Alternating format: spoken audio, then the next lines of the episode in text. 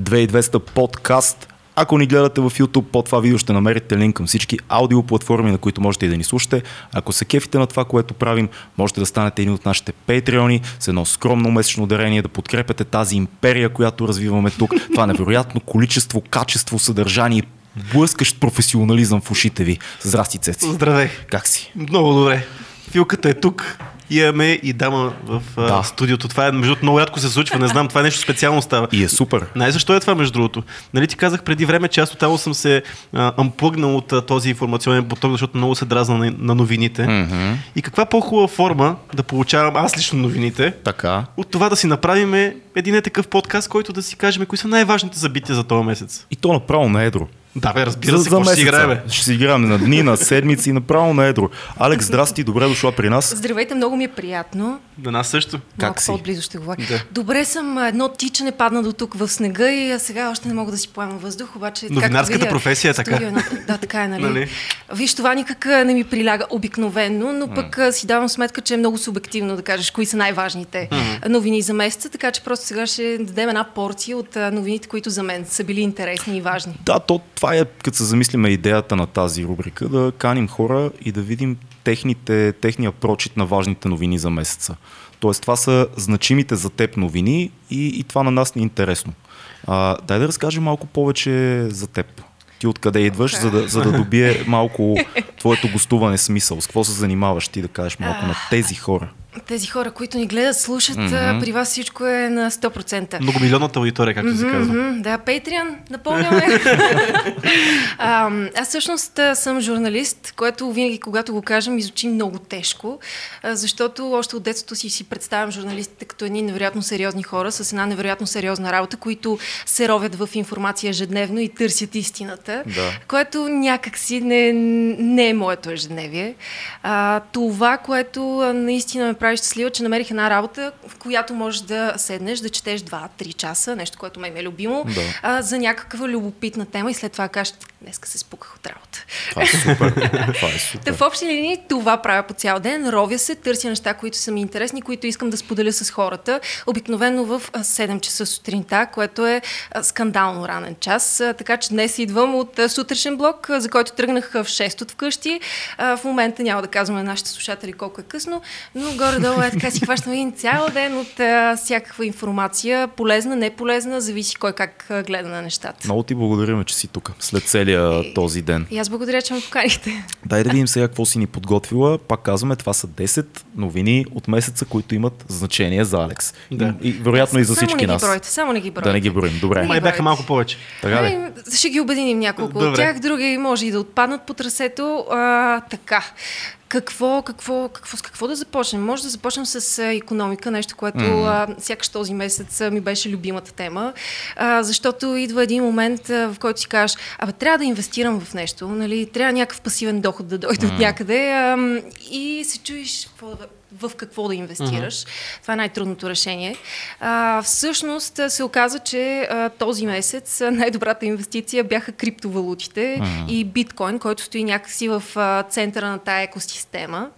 И всъщност биткоин достигна до една исторически висока стойност в началото на месеца, ако не се лъжа нещо подобно, от $40,000 за един биткоин. Wow. Което ти си казваш, супер, добре, нали, инвестираш, обаче това ли е правилният момент да инвестираш, точно когато е в пика си.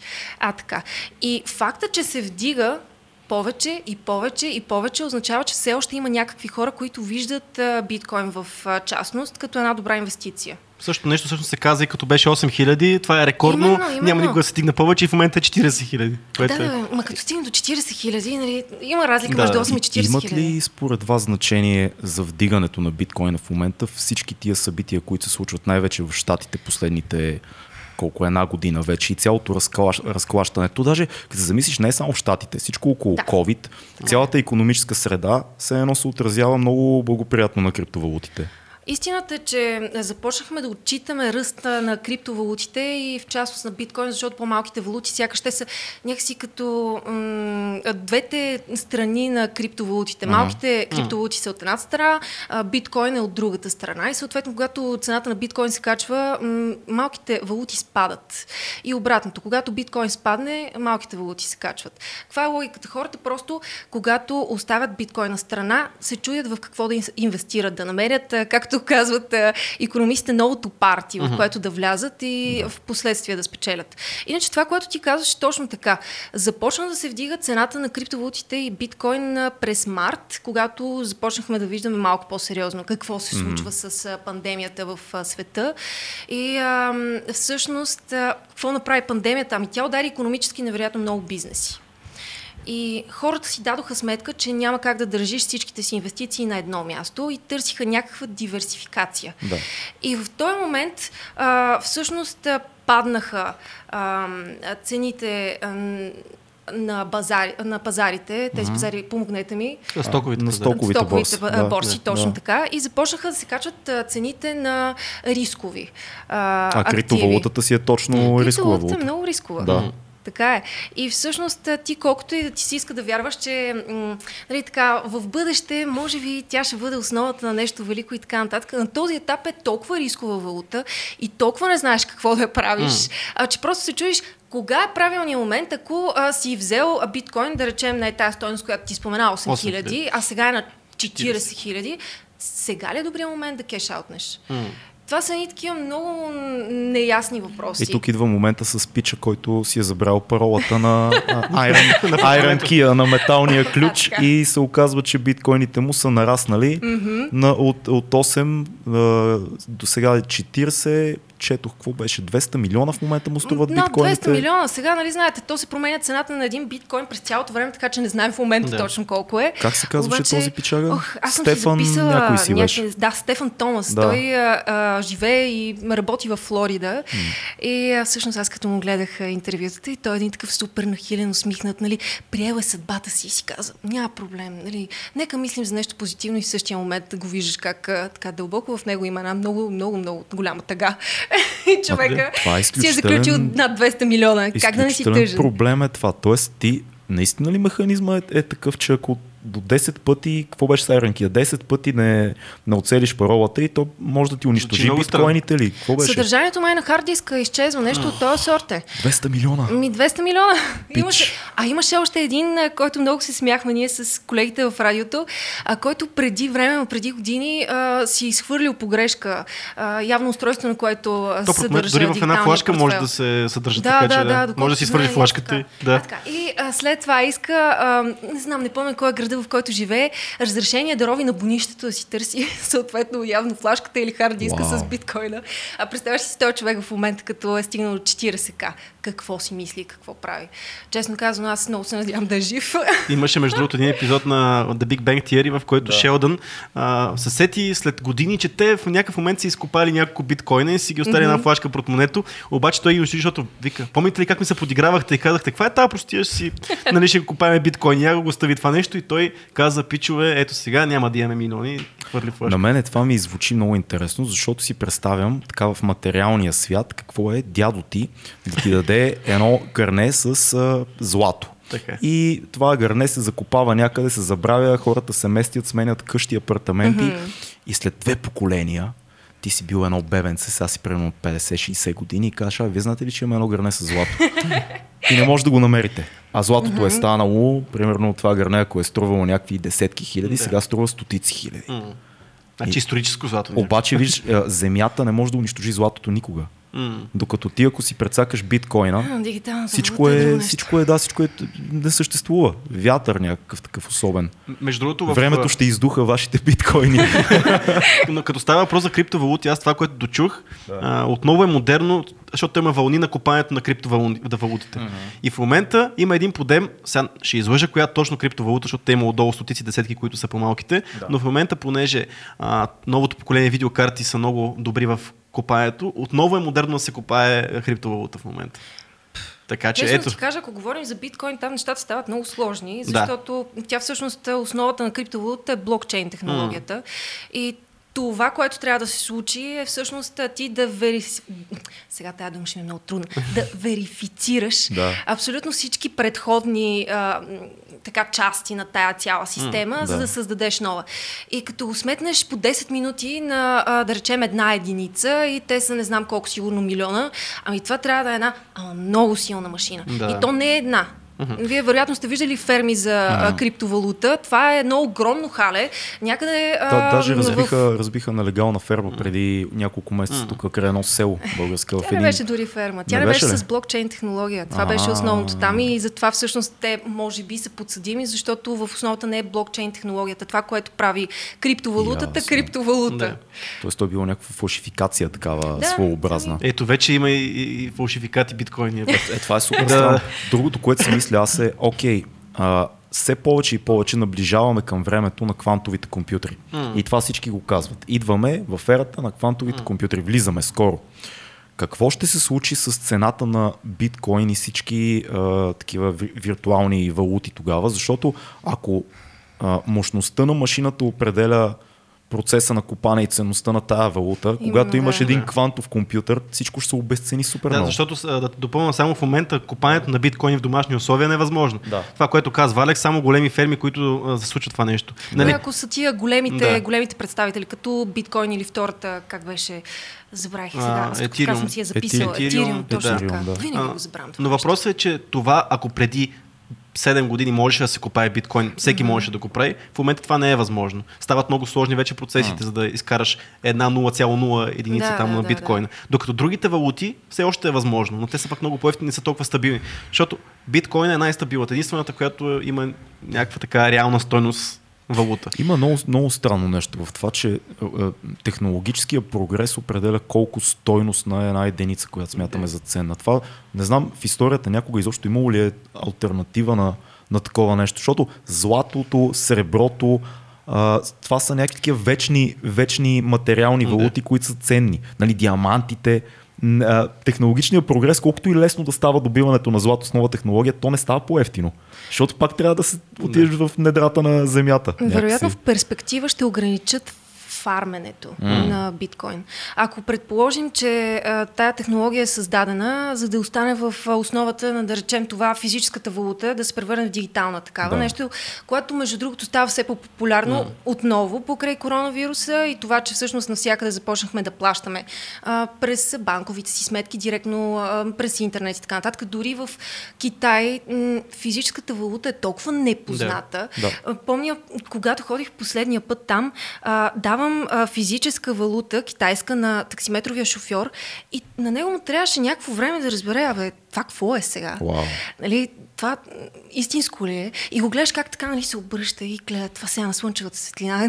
Не мога да определи дали е истинско или не е истинско. Да. Даже възрастните хора сега по време на пандемията и преди това плащат абсолютно всички сметки, всичко е през техните онлайн профили, през които оперират с парите си.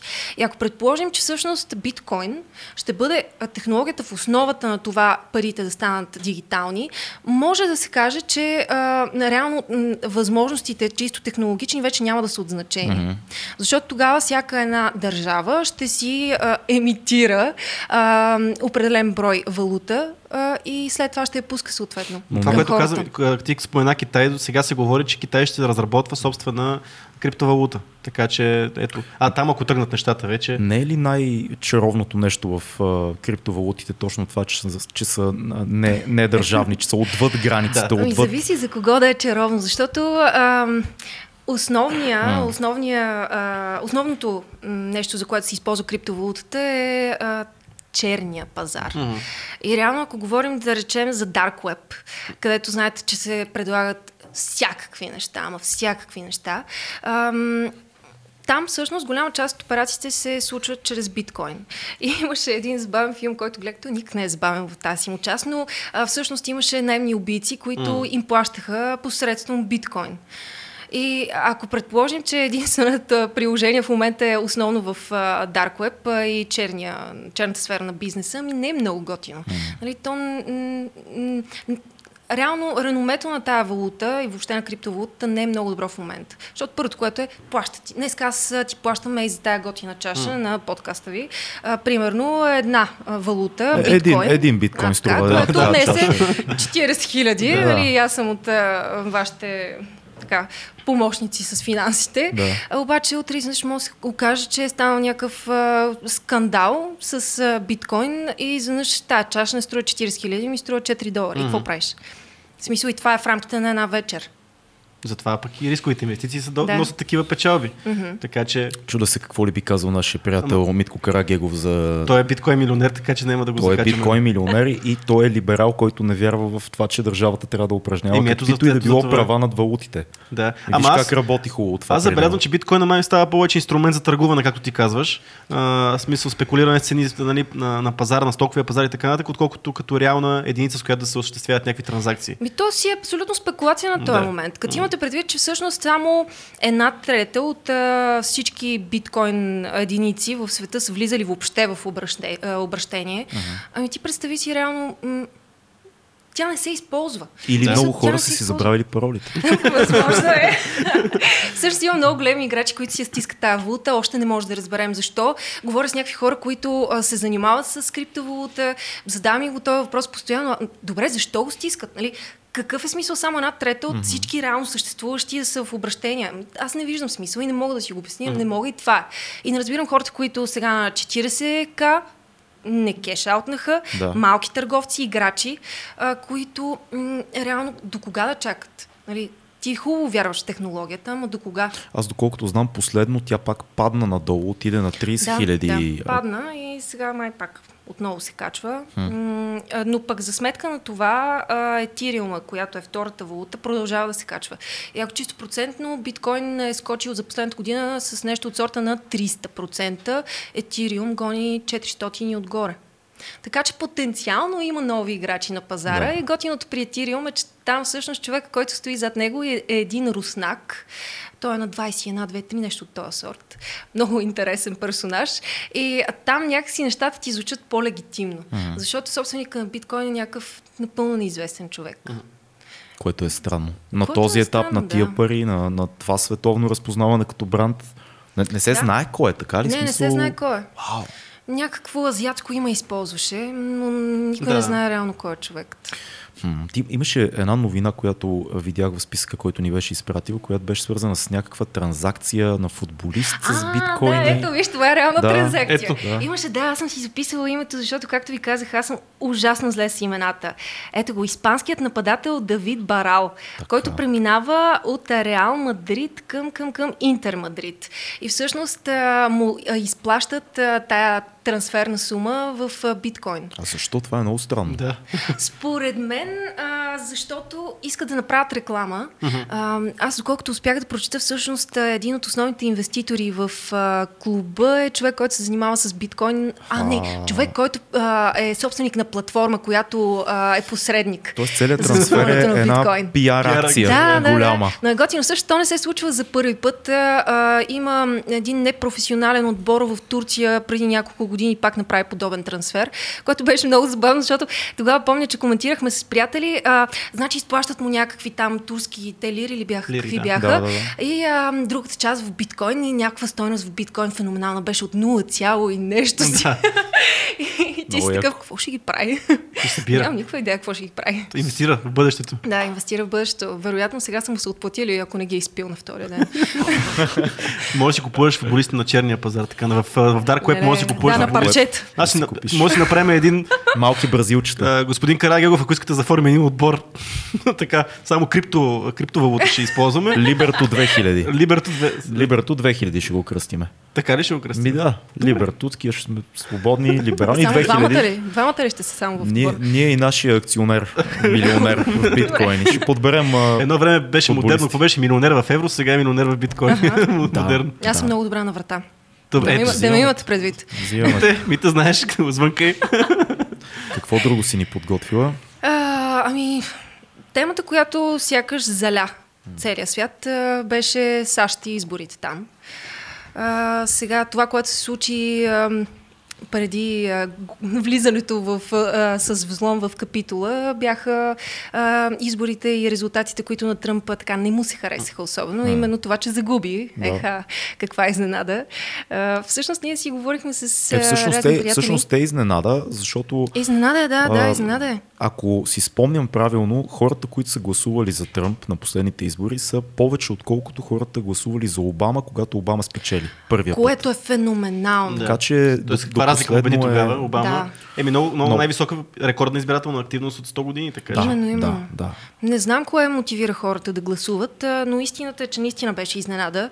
И всъщност той добре си играеше картите, въпреки че аз истински не разбирам неговия персонаж. На Тръмп ли? Да. А Тръмп е интересен трол. Да, много интересен, много интересен. Абсолютно, доста интересен и...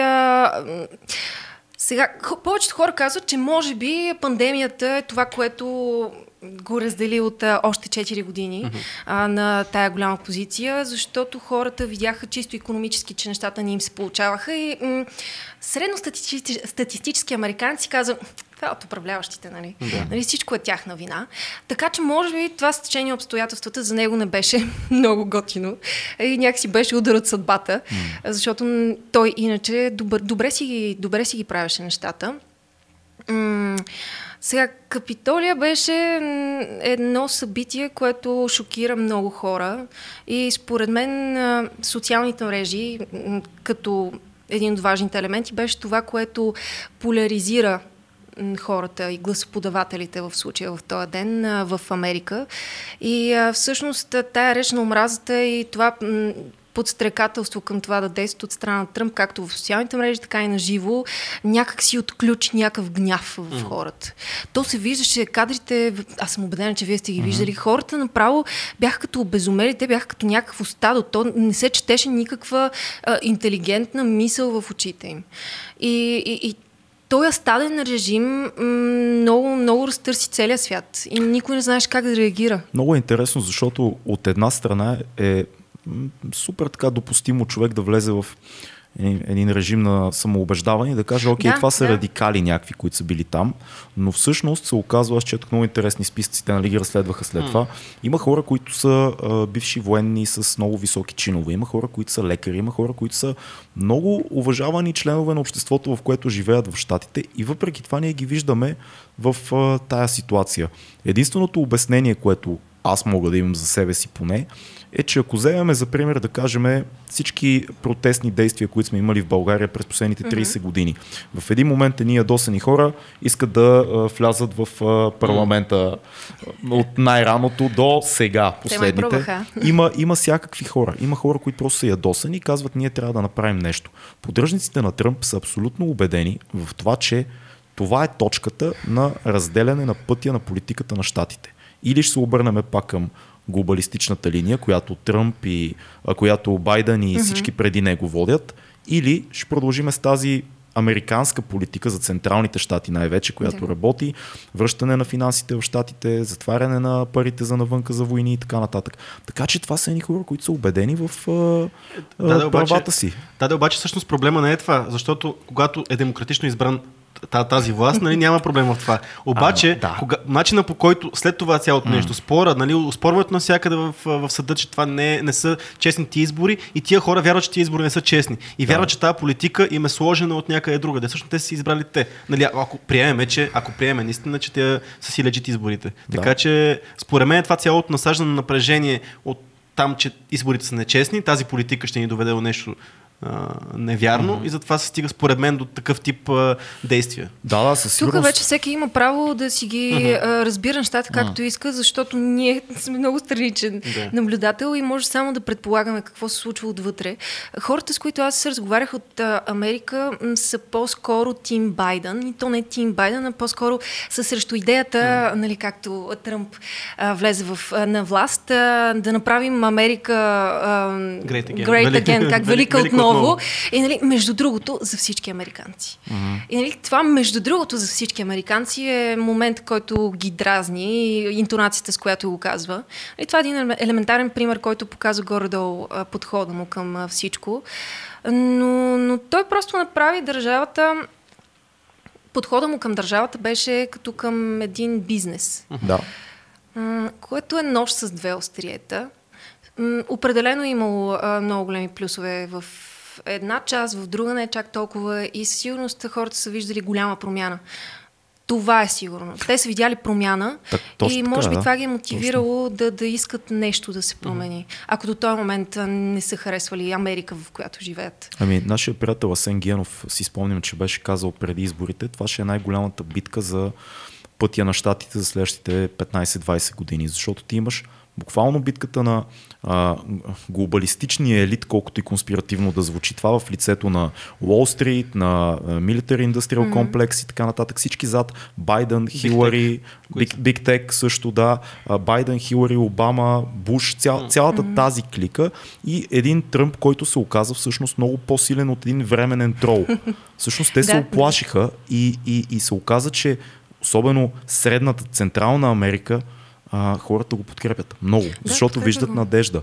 Това, което се случва в Детройт, там изоставени заводи, производствата, Канзас и така нататък, големите централни щати, те казват, това е нашия човек, ние не искаме да ходим да воюваме в Ирак за петрол, ние искаме да си оправим заводите и нашите градове. Така че има много логика. Най-скандалното нещо, което аз чух от приятел в щатите, той ми каза, ако отидеш в Мичиган, няма човек, който да се съмнява, че Тръмп ще спечели. Ако отидеш в Калифорния, няма човек, ако отидеш в Калифорния, няма човек, който да съмнява, че Байден ще спечели. То е тотална поляризация. Именно е тая поляризация идва от социалните мрежи, поне според последните проучвания, които са успяли да направят. А знаете, че през последната година много сериозно нападнаха големите играчи, собственици на социални мрежи. Да. И то с причина, защото всъщност там се случват нещата. И голямата новина, която за мен е водещата, защото някакси вече се изчерпа това, че Тръмп не успя да вземе президентското място, е това, че го баннаха от социалните мрежи. Една крачка, която за мен беше много изненадваща, защото не съм вярвала, че подобен прецедент наистина може да се случи действащ държавен глава, защото той още беше действащ. Това беше, значи всичко се случи на 6-ти, нали така, когато той излезе пред публиката и каза така и така, влизаме в Капитолия и след това на следващия ден временно го баннаха от Twitter. Това е основната социална мрежа, през която той достига до избирателите си и всъщност помпи в голяма част от случаите не чак толкова вярна информация за реалността, която ги заобикаля. Да. И в последствие Facebook, Instagram и още няколко социални мрежи отново го баннаха. И тук дойде въпроса кога всъщност социалните мрежи станаха толкова силни? Със сигурност. Да. Със сигурност. Защото това е човек, който има достъп до куфърчето с ядреното оръжие, но няма достъп до социалните си профили. Как става това? Те са много въпросите, много интересно, защото от една страна профила на Тръмп е официален government правителствен профил. Не, има отделен. Така, има отделен. И него ли го свалиха? Значи Подус, нали така беше, този на президента, който, между другото, няма толкова много последователи. Той беше с нещо от сорта, сега ще ви излъжа, нещо 18-20 хиляди, докато личният профил на Тръмп е с над 80 милиона. Да. Ох, не хиляди, а 18-20 милиона, а на Тръмп е с над 80 милиона. Което е много по-сериозно и той е взел много така интересното решение. Това го коментираха да се свързва с гласоподавателите основно през личния му профил, защото знае, че Подоса е временно. Да. Той е временно. И официален. Да, и официален. Да. И докато Байден, между другото, си направих труда да вляза преди няколко дена, имаше нещо от сорта на 15 милиона последователи, в същото време Тръмп е с 88-9, което е много голяма разлика. И той инвестира в социалните мрежи, знаете неговите телевизии, всичко останало, медиите и така нататък. Той много обича да се показва с вестници и всичко, което носи, име, което му носи пари в джоба. И беше много, много интересно решение от страна на социалните мрежи. И тук се заформя големия дебат. Не беше ли много късно? Не трябваше ли по-рано? Кога е тая линия, изобщо която... право да го правят? Да. Оказа се, че има. Ето това беше интересният момент, че всъщност те са частна фирма и те могат да правят каквото си искат. Точно така. Абсолютно каквото си искат. И всъщност преди факта, че така виждат вече, че Тръмп няма да е на власт. Ето и може да подкрепят следващия. Това ми е въпросът. Не е ли малко флексинг? Защото ти може малко да изчакаш една седмица. Те затова се изчакат. Да, точно, да изчакат последната седмица, още докато е президент, да го махнат. Ето каква сила имаме, махаме президента, бамаме президента, а не да изчакат още една седмица и да кажат вече... Ако си спомнеш, ние разисквахме този въпрос доста и в лайв чатовете. Много хора бяха казали, че всъщност Много е странно. Тръмп има през цялото си президентство много по-безумни туитове от тези, заради които го баннаха. И никой не го банна. Да, така. И сякаш то флексинг послед... Чакаме. А сега вече можем. Чао. Бум. И нали, тук идва и другият тънък момент. Има ли политики в платформите, в големите платформи? Дали са прекалено либерални? Дали са обективни? Дали изобщо има нещо такова като обективно банване? Защото има статистики, че много хора, които са в дясно, са много по-често баннати от платформата, отколкото хора, които са вляво. Ми сега може би ще се променят нещата или обратното. Мислиш? Ми да знам. Всъщност те имат много голяма свобода социалните мрежи. Истината е, че те не се възползват от това, защото ще им струва много пари. Всъщност да следят постоянно постове, всичко, което се случва. Това изисква един огромен ресурс, който може би на този етап изкуственият интелект все още не е усвоил до такава прецизност. Разбира се, те хващат ключови думи, хващат, както знам от микрофоните, нещо, което говорим, пускат ни реклами и такива неща, но сякаш те не инвестират в посока на регулация. И ако говорим за регулация, това беше една много обсъждана тема през цялата 2020 година за регулацията на социалните мрежи. И много се обсъждаше навсякъде какво може да случи, как може да се случи. И сега, въпреки че те опитват сякаш в последния момент да са заедно с новата власт, всъщност Байден и управлението сякаш даде заявка, че те ще обърнат отново внимание на социалните мрежи и това, което може би се очаква да се случи, е големите фирми да се разпаднат на малки такива, за да нямат чак толкова голямо влияние и да се вкарат правителствени кадри вътре, които да следят отвътре как се случат нещата. Това е много страшно, ако се вкарат правителствени кадри. Отиваме към Китай. Да, точно, защото с нашия гост Сон си говорихме как всъщност нали, Китай си има собствена социална мрежа, защото не трябва да изисква от някой да даде някаква данни за някой. А така като си имаш хора, като си имаш хора вътре, няма да искаш от американските поданици от някаква платформа. Те си нямат хора вътре, те тия хора си ги управляват. Така че... Да, трябва да гледаш епизода ни с Цънцон. Той ни даде много, много интересна гледна точка към това, защо този начин на управление работи в Китай. Mm-hmm. Ние също подходихме, тебе това е ужасно човек, така, не.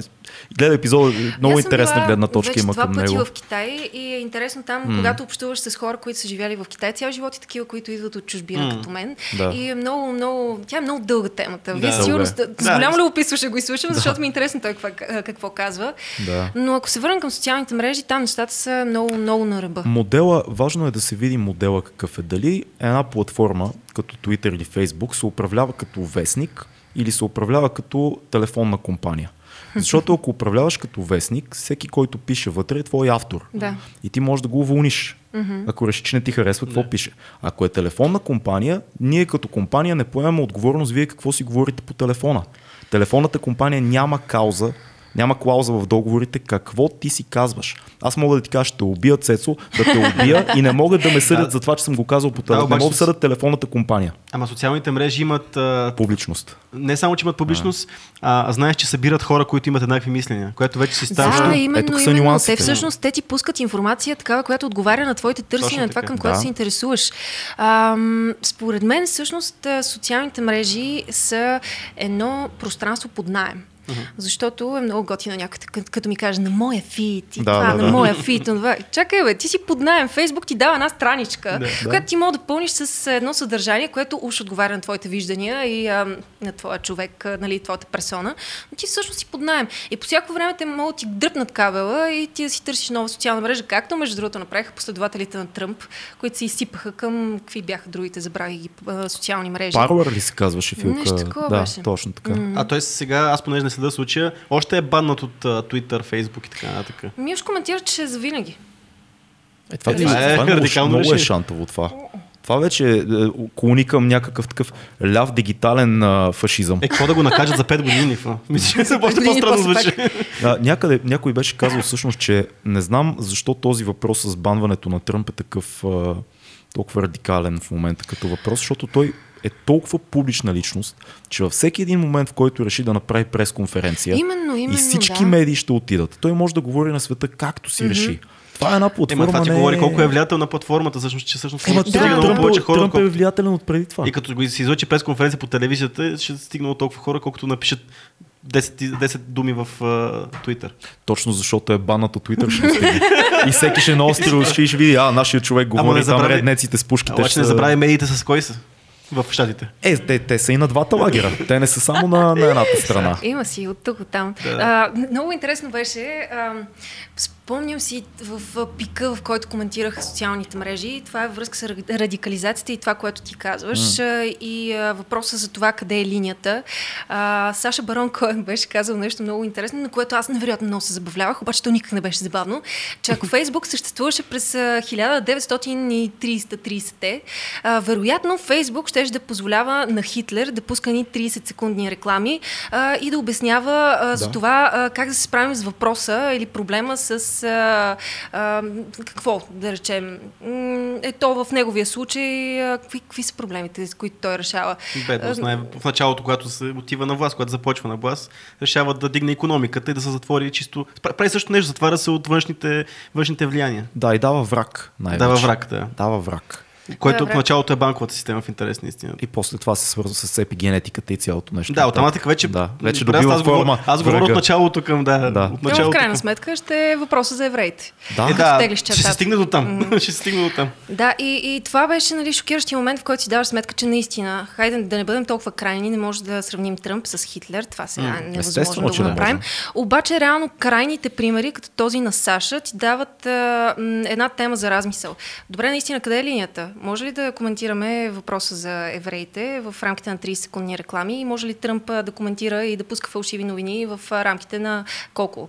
30 минути включване. Въпросът е по-сложен, защото трябва да може да коментираме всичко. Сега с фалшивите новини, окей, това вече има нюанси там на интерпретация, защото какво определяш като фалшива новина също е някаква дълга дискусия, но в самия момент, в който спираме да говорим за нещо, защото платформата не дава, вече е проблем. Защото винаги хората, които решават какво трябва да бъде забранено, не са хората, които ти искаш. Винаги забраненото не е твоето забранено. Разбираш, ако аз съм нацист, искам да говоря за евреите и някой каже забранено е, това е кофти за мен, но ако аз съм либерал, искам да говоря за либерални неща и нацистите са на власт в този момент, както е било през 30-те години в Германия, тогава забраненото е друго. Да, именно тогава. Много е шанта в момента. Всъщност... Примерът е краен, но... Доста крайен, да, но нали, карата се замислиш. И всъщност Цукърбърг какво беше казал, че... Нали, неговите служители са му задавали въпроса от типа на имало там някакво течение с хора, които са опровергавали наличието и съществуването на Холокоста. Което, между другото, деня, който почитаме жертвите от Холокоста утре. Нещо такова, да, беше. И какво се случва? Всъщност те им дават платформа да се изразяват и не поставят под въпрос това, което казват. И тук е въпросът, добре, да имаме една история, която дава ясни данни, информация и така нататък за Холокоста и ти поставяш под въпрос нейното съществуване. Сега, оставаме ли тази информация или не оставаме тази информация? Да, това е тънък момент. Абсолютно. Тук е много странно, защото аз си мисля, че трябва да забраним, в смисъл не ние, чиято е платформата, който е домакина, да ограничи фалшивата информация, когато е толкова ясна като исторически контекст, но да остави правото на нациста да каже кой мрази. Защото ние трябва да знаем кой мрази. Кои са лудите хора? Как ще разбереме кой е луд, ако не сме... Котина, може да ми дойдеш да ми кажеш твоята мисъл, твоето твърдение. Аз как ще знам ти какво си мислиш изобщо? Трябва да го знаем. Той да може да каже, аз тези хора са виновни, това са моите политически виждания, това е моето разбиране. Нека да бъде казано. И в момента, в който кажеш, но това не се е случило, ти кажеш, не, пич, случило се, и тук те спираме, защото вече... Но точно пък това, което кажеш на локално ниво тук в България, български групи такива, които коментират абсурдни неща вътре в тях, има 100 000 члена вътре, работят си и разпространяват информация в 100 000 члена. Това си е много сериозно нещо, което ако... Много е за България, много всъщност. Няма да давам пример за групите, обаче там контрол няма. По никакъв начин няма контрол за това нещо. Ама ето тук идва и проблема с информацията, защото когато една фармацевтична компания ти обясни как тези хапчета, които са на хомеопатична основа, лекуват COVID и тази реклама върви, това не е ли по-малко, точно толкова негативно, колкото и изкривената история за Холокоста? Защото пак е невярна информация. Обаче върви, защото е реклама. Тоест аз като търговец казвам, моят хомеопатичен чай лекува COVID. Бум, реклама. Платил съм си. И никой не го проверява. Но това работи, защото е някакъв бизнес, има нюансите на рекламата, кое преувеличаваме, кое не. Тоест почнем ли да ограничаваме, нещата стават много сложни. Добре, нали, това е големия въпрос. Всъщност, нужна ли е регулация в социалните мрежи, интернет пространството или не? И тук с всичките аргументи, които даваш за и против, пак си някъде по средата и си казваш, ама добре де, нали трябва да се изразяваме? Това е едно пространство, което за първи път в историята позволява на всеки един човек да каже това, което мисли, да се себе изрази и всъщност да даде някаква позиция. И готиното е, че събираш някакви хора, които са на твоето мнение и работите заедно в някаква посока. От това са се появили много интересни и полезни неща. Да. Но има го и обратния момент. И си кажеш, окей, искаме да въведем някаква регулация, защото се притесняваме, че видиш ли след 10 години моето дете ще бъде в социалните мрежи, защото то се ражда с интернет и социални мрежи и примерно там го облъчват с някаква информация, която по моите критерии е абсурдна. И може би тогава си даваш сметка, може би има логика да има регулация. Ама какво значи да го облъчват? И какво защото значи... когато, да речем, ти харесаш днес тази страница, в която се събират хора, които вярват, че Холокоста не съществува и няма жертви на това нещо. И в един момент алгоритъма на Фейсбук ти пуска само новини, които са свързани с това. И ти предлага само страници, които са свързани с това. Това е и те свързва с хора, които са в тия среди. И в един момент целият ти фид е вързан с просто някаква лека отбивка, която ти си направил. И то е нон-стоп пълнене. Да. И в един момент ти скроваш. И всичко отгоре те насочва и към други групи, които са подобни. Да. И те насочва и към хора. Да. Вероятно алгоритъма ще се разраства и разраства. Точно и представи си в един момент ти ще си толкова ограничен в свободното пространство. Обаче като сметаме сега на регулацията, като говорим за регулация, ще дам за пример YouTube. YouTube е платформа, която много се опитва да регулира съдържанието. Обаче понеже съдържанието е толкова голямо, се опитва да го прави с алгоритми, както си говорим. И в момента ние, говорейки за някакви теми, казвайки някакви думи, въпреки че използваме контекст, който не е по никакъв начин не е някакъв дори хейт спич или пък хейт спич е дума, която в момента веднага ни демонетизират. Нас ни демонетизираха още като стигнахме Холокоста и евреите. Точно така. Още преди половин час. Не, то това не е. Ние го знаем това нещо. Всеки път. Въпросът е, че ако дадеш клейм и разгледат нашия разговор, ще видят ние, че ги даваме само като примери. Тия неща не казваме нищо лошо. Обаче ти ако дадеш клейм, няма толкова човеко ресурс. Точно така. Ако дадеш клейм, това ще след 2 месеца ще ти пуснат монетизацията. Аз искам да имаме възможност да поканиме луд нацист, с който аз да мога да говоря в рамките на 2 часа и този разговор да е публичен. Тогава вече може да те... Примерно, какъвто и да е луд човек, който има някакво такова странно виждане за света. Той не е луд, просто има различно нещо. Просто идеолог. Добре, окей, това е... Има две страни, защото ще има много хора, които ще видят, разумни хора, които ще видят този човек лудостта му. Обаче ще има едни 10 човека, които ще кажат, той е супер прав, ние отиваме да се джойнаме към неговата. Ние ставаме, ние нацисти. Да, ама това не може да го спреш, защото те, ако не видят това, ще видят друго. Ма ти го даваш, ти им даваш този човек. Те могат да не разбратим каза. За мен възможността да спориш с хора, да имаш дискусия публична е много по-ценна от това да се страхуваш, че някой луч симпатизира на тъмната страна. Ще даваш много крайен пример, не че си прав. Да. Аз знаеш какво мисля. Ти ли си балансьора в този екип? По принцип, да. Не е ли очевидно? Аз си мисля, че проблема е в екочембъра, който става от това, което казваш ти. Алгоритъма, който ти дава едно и също, и не знам дали ние сме говорили тук за филма Social Dilemma. Да, гледах го между другото. Там това е основният казус. Проблема не е информацията. Проблема е когато те захранват с един и същ тип информация и това започва да шлифова твоя свят по някакъв начин. Това не е за да те шлифова. Това е заради рекламите, в крайна сметка. Това е заради рекламите, но то става като политическо съдържание, като абсолютно всеки аспект на съдържанието. Проблемът е, че ти нямаш достъп до различни гледни точки. И това е казуса. Идеалният интернет би работил, ако ти гледаш един супер консервативен клип в YouTube и отстрани имаш и 2 либерални клипа и имаш и някой, който има средно мнение. А не, гледам това, затова ти предлагам още 100 пъти от същото. Ама ти трябва все пак и ти трябва да цъкнеш на това. Защото то не е само, то е личния избор, какво направиш. Тук идва тънкия момент. Ти сам решаваш, т.е. ти можеш да си бъгнеш алгоритъма, това, което аз се опитвам да направя с моя YouTube. Бъгваш си, правиш ходове напред. Когато гледам едно такова, искам да гледам точно обратната гледна точка. И аз го правя с музиката, между другото. Иначе изведнъж се оказвам в един капан на една и съща музика, едно и също звучене, едни и същи текстове. Аз имам чувство, че даже започнаха да ми препоръчват музика спрямо текстовете на предните песни, които съм слушала. Което вече е много крайно. Нали, ти ако си тъжен и си слушала една тъжна песен, изведнъж си тъжен 3 месеца, защото YouTube ти подава само това. Като сме на темата за Капитолия, една конспиративна теория бързо да вкараме. Съществува... Тая теория е позитивно конспиративна, т.е. напълно е възможна. Съществува варианта, че всъщност твърде лесният достъп, който е осигурен на Тръмп, бунтовниците, които влизат в Капитолия, всъщност е напълно легализиран достъп, разрешен, така...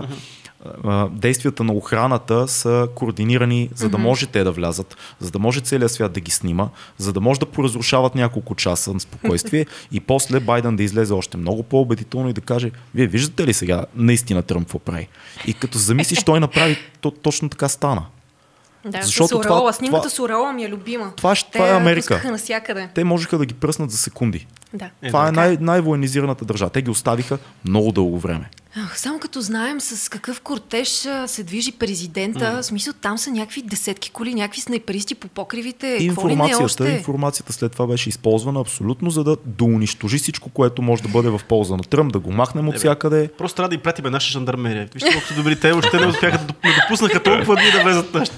Пратете им от нашите жандармеристи, обменен опит. Да. Водни уръдия ще им пратим. На разменни начала. Ние имаме, мисля, че едно водно уръдие всъщност. Едно, обаче виж какво уръдие. Легендарно, да. Искате ли да продължим нататък, да не дълбаваме само в тази тема за социалните мрежи? Ние попаднахме в такива сериозни теми, което така леко ме плаши. Продължаваме с Алексей Навални, който... Ако не сте следили какво се случва при него, всъщност той се прибра у дома. Това е най-големия опозиционер на властта в момента, която е в Русия и на Путин в частност. И всъщност той е в началото на кариерата си много радикален. Той е навсякъде по площадите с протестиращите. Той всъщност ги кара да излязат на протести. Дори се кандидатира за кмет на Москва през 2013. Да. И тогава и малко по-рано също е момент, в който те осъзнават, че това е проблем. Защото той човек, освен че има позиция ясна, увлича много хора след него. Това са силните личности. И то най-вече млади хора. Те са много млади, много си прав.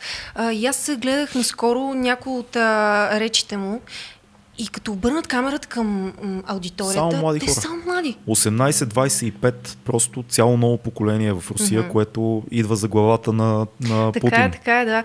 Което мен ми допада като идея. На мен ми допада. Много е готино, защото това са едни активни млади хора, които ние в България много рядко виждаме. Сега покрай протестите може би се появиха такива, но те сякаш бяха заради експириенса. Да.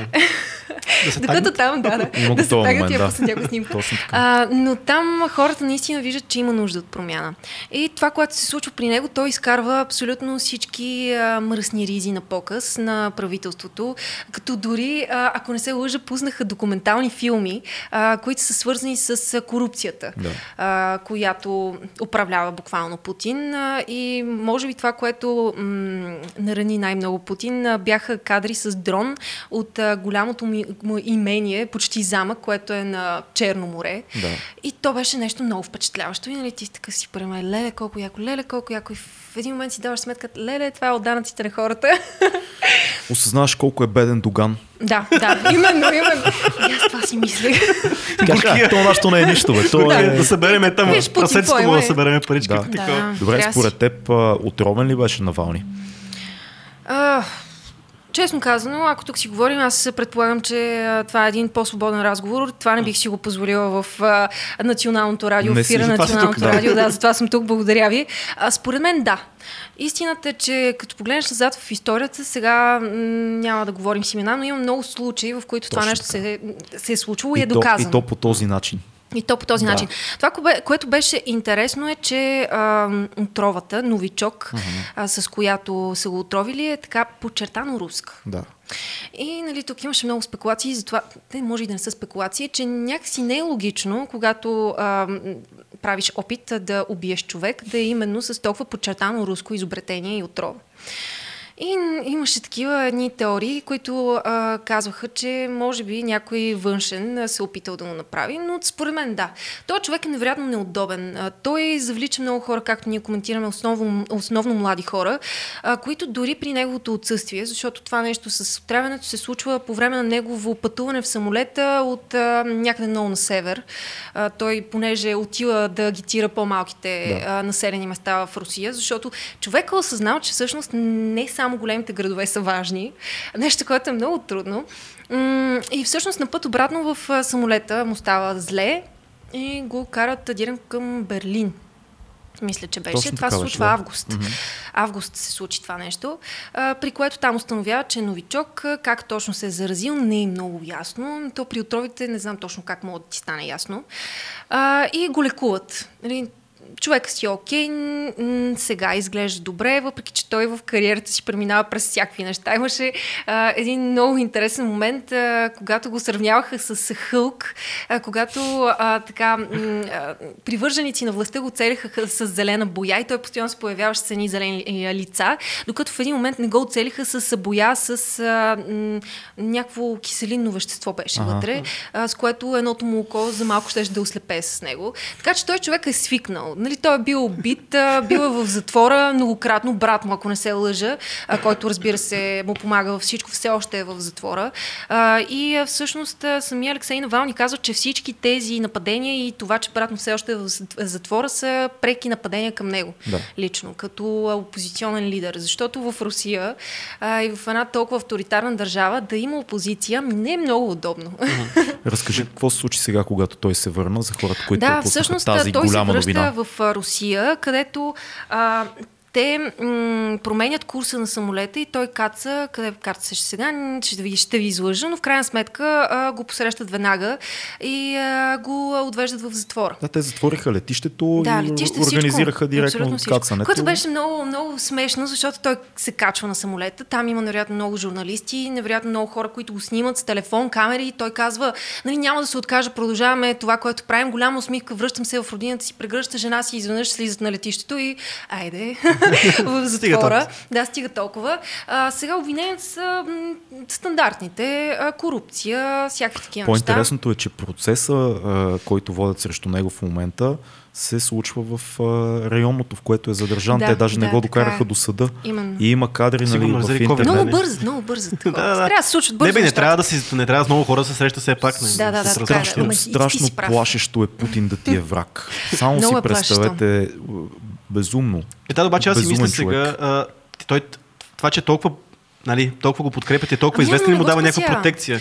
Каква протекция? Хората по целия свят излязоха да скандират в негова полза. В почти всеки един град в Русия имаше протести. Хората показват... Както знаете, в Русия нещата се случат много така физически и те нападат, постоянно бият се физически за това да покажат, че са в негова подкрепа. И всъщност всички тези процеси, които се случват, някакси по-скоро ни навежда на мисълта, че този човек катализира диалога за демокрацията и бъдещето и не само в Русия, в целия свят. Защото заключваш го, затваряш го, на закрита врата се случва някакъв процес, не е много ясно какви точно са обвиненията, знаеш, че може би е отровен, може би от правителството, разбира се, официалните данни са, че не е. Нали, те са много-много неща, които... не говорят добре за управлението. Въпросът е според теб, има ли воля политическа отвън да се каже нещо за това? Защото пак се сещам за разговора ни с Цънцон за Китай. В Китай се случват изключително много несправедливости към личността на хората, към личността на човека, на индивидуално ниво, но когато ти като държава не можеш да се намесиш, защото Китай са много силни и всички имат икономически интереси там. Това го знаем, но нищо не може да се промени. С Русия е малко сходна ситуацията, защото Русия е много силна и никой не може да каже, ние ще се намесим, защото отговора може да бъде война автоматически. На този етап не виждам някой ясно да изразява мнението си, да не с подтекст да казва, че ще застане зад хората, ще подкрепи демокрацията в държавата. Такива неща няма. Uh-huh. Има политици, които го коментират. Много хора, политически лидери излязоха на тези протести в различните държави. Даже тук в София имаше такъв протест и имаше политически лидери и там. Може би трябва все повече лица, които имат власт, да излязат и когато видят, че има повече, които ги подкрепят, да започнат сериозен диалог, който да се обърне към Русия. Ма какво може да се направи с този диалог? Не знам. Аз мисля, че има някаква подкрепа все пак, защото все пак човек още жив. Въпреки всичко, което се случва. Човек още жив, да. Мисля, това е... Какво променя това? Обаче имаш един много голям враг, който по принцип е всемогъщ. Няма какво да говорим. Всъщност... Очевидно има някаква протекция от някъде. Аз това се опитах преди малко. Идва от някъде някаква... Ти това, което каза, по-скоро протекцията от страна на хората, на които го подкрепят. Mm-hmm. Да. И по-скоро факта, че всъщност това, което се случва в момента, са едни от най-големите протести в Русия. И това със сигурност стряска управляващите. Дали? Малко или много. И може би, ако този процес, който се случва в момента, е нещо, което катализира някакви безумни неща там, сякаш те ще го забавят. Аз поне така ги виждам нещата. Смятам, че ще го забавят в рамките на много години, докато някак хората не започнат да забравят за него. Защото най-елементарният пример, хората, вие знаете ли, че те не споменават в официални речи на президента или обращения, или въобще информация в медиите, които са собственост на управляващите, те не споменават името му. Алексей Навални не съществува. Те използват само някакви обращения, които са си измислили. Хората знаят, че се говорят за него, но сякаш те искат да не признават, че този човек съществува, за да не му дават власт. Проблема е, че хората, които подкрепят Путин в Русия, са много повече. Много са. И за съжаление, колкото и да е тъжно, един приятел го беше казал това, Путин когато ще слезе от власт, когато Путин реши да слезе от власт. Това ще се случи. Това е много плашещо, но международните му отношения, ходовете, които прави спрямо други държави, сирийското положение изобщо Близкия изток, той така си е постулал нещата, че нито един световен лидер не иска да влезе в конфликт с Русия в момента. Никой не може да влезе. Нито китайците са заинтересовани, нито повярвам и Байден ще тръгне да спасява Навални или който и да е. Просто всички гледат ме, казваме, много тъпо човек. И Путин е такъв, нещо ще направите ли ние? Не. И той чао, нали? Горе-долу това е положението и е страшничко, защото ние този филм като българи си го знаем от всичките тоталитарни години, в които някакви неща се случват и Запада седи такъв много гадно. Много гадно. И да си е такива. Това е готинко така. Да. В общи линии, да. Това е много хубаво. Вие си останете така, ние ще подкрепяме. Работи за сега при тях. Може би ще има един момент, в който ще спре да работи. Вероятно, когато Путин умре. Добре. Да. Или няма ясен наследник. И тогава не е ясно. Аз не виждам. Той всъщност вече не е на 30. Алекс, студено ли ти е? Да, студено ми е. Фил, ще пуснеш ли климатизъм? Аз съм от тия много топлолюбивите хора. Не, ние държиме малко по-хладно като това. Аз трябваше да ви питам, със свичър, че трябваше ми дадете някакъв свичър на 2200. Щях да подкрепям. Нямаме. Ще произведем. Сега ще стане по-топличко. Добре, дай да продължим, ако искаш нататък с нещо по... малко по-кежуал новинките останаха. По-кежуал. Нищо. Един час си говорим за по-така. Минахме сериозни теми. Колко забавно при вас. Нали? Да. Не се смей. Само да филме му е забавно, тъй като цяло вече изигра някои мобил игрички на телефона, така че е наред. Според мен той чете за Навални до сега. Да. Обаче поне нямаме възможност да пускаме на екрана информация, затова не ни фидваше. Трябваше да ми кажете, аз ще да ви помогна с тия неща. Но, все пак, какво да ви кажа? Ще ви споделя за това, което мен лично много ме развълнува. Не знам как ще реагират всички, които ни гледат или слушат, но Европейския съюз прие като човешка храна един вид насекоми, което е много готина новина. Супер, да. Той беше някакъв брашнен червей и това няма никакво значение. Това е една първа крачка към това да приемат всякакви други различни видове насекоми, защото по света има хиляди ядливи насекоми. А те какво съдържат най-много? Протеин. Протеин, много протеин. Да. Има ли някой от вас, който се занимава с фитнес? Потренираме малко, да. Фил със сигурност е тук най-активни от всички. Фил се разцепва. Не мога да дойде на снимки от това. такова фитнес. Успяваш ли да сгънеш ръката, за да натиснеш тук мишката? Почти. Но има протеини, фибри, витамини, мазнини, ама от тия полезните, всякакви неща. Всъщност са супер. Насекомите са супер за ядене. Супер, а ти пробвал ли си? Пробвал съм, да. Най-накрая да кажа на някой, а ти пробвал ли си, и той да ми каже да. Аз знаеш какво си мисля. Ама това нали не е в детската градина, така мравчиците да ги пробваме? Не, пробвал съм по време на пътуване, но всички ядем с кариди. Да, между другото. Това са морски гадини, морски хлебарки. Да. Раци. Да, и всичко отгоре ми яде всичко. Не изхвърляш почти нищо. Направо го осмукваш. Един от деликатесите, примерно на омара, им ядеш нали, нещата, които в принцип се изхвърлят. Да. Нали, да. Сега дали е бръмбър или е омар, честно да ти кажа, аз не съм много впечатлен. Ако е добре сготвен. Не съм впечатлен така. Да, Крис Рок, нали знаеш, има една много симпатична, един бит, който казва: ще изям и свински задник, ако е добре сготвен. Нали? В края на краищата всичко. Да, те то хубаво скарамелизира, такива хрупкави стават. Извиня, Алекс, забравям, че имаме дама днес в екипа и го караме както обикновено. Няма проблем. Щом си поговорим с тия неща, карантия. Били яла насекоми? Аз съм яла и то доста неща.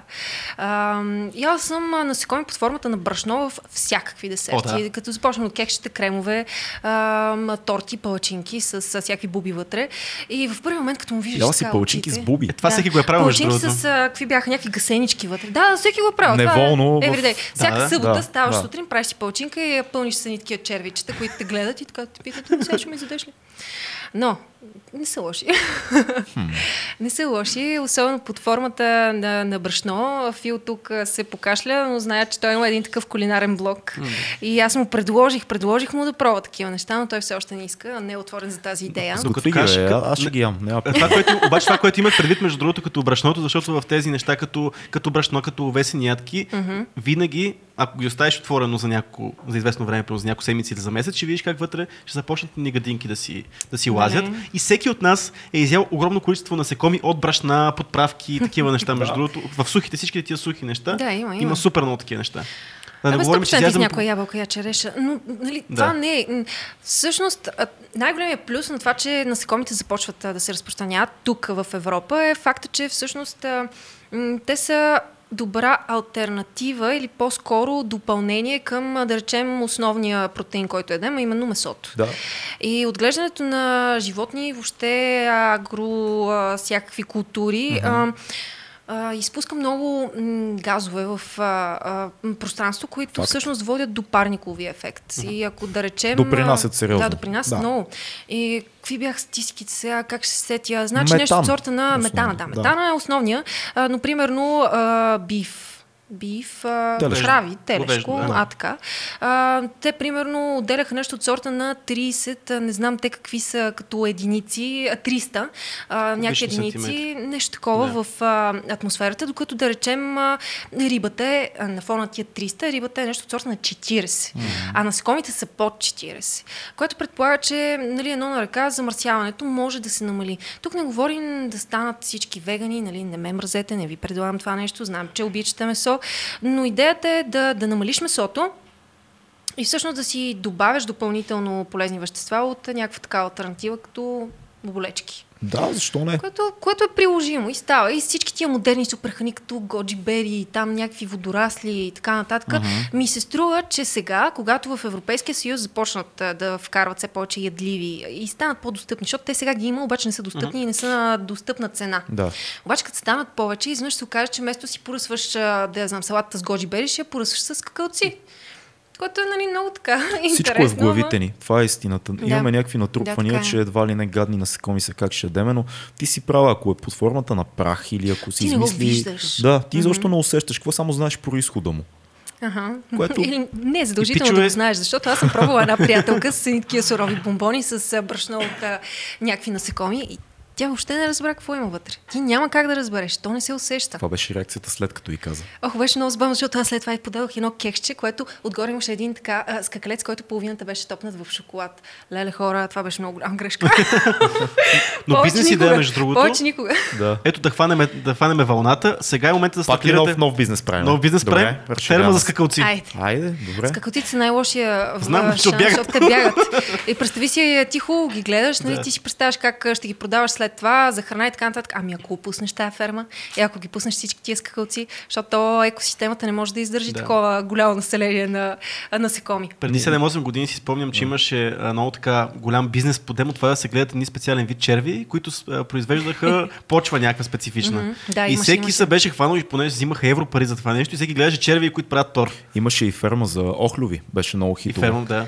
Даже се сещам един късометражен филм на нашия приятел Павката, Павел Колев беше монтирал един филм с Калин Врачански в главната роля, в който се гледаше, занимаваха с ферма за охлюви. С европейска субсидия там едно семейство, това беше голяма мода. Така че най-вероятно след като влизат в Европейски съюз, най-вероятно ще има и субсидии за това нещо, така че черви и насекоми, скакалци. Аз съм за, стига да има протеин, нека да.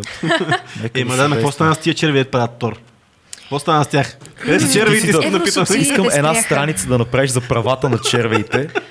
Не, защото сега след като ще ги ядем, никакви права. Да, не трябва да имат права. Никакви права. Значи връщаме се пълен 360 до темата за нацистите и така нататък. Ние сме нацисти за червите. Така, той защитава правата.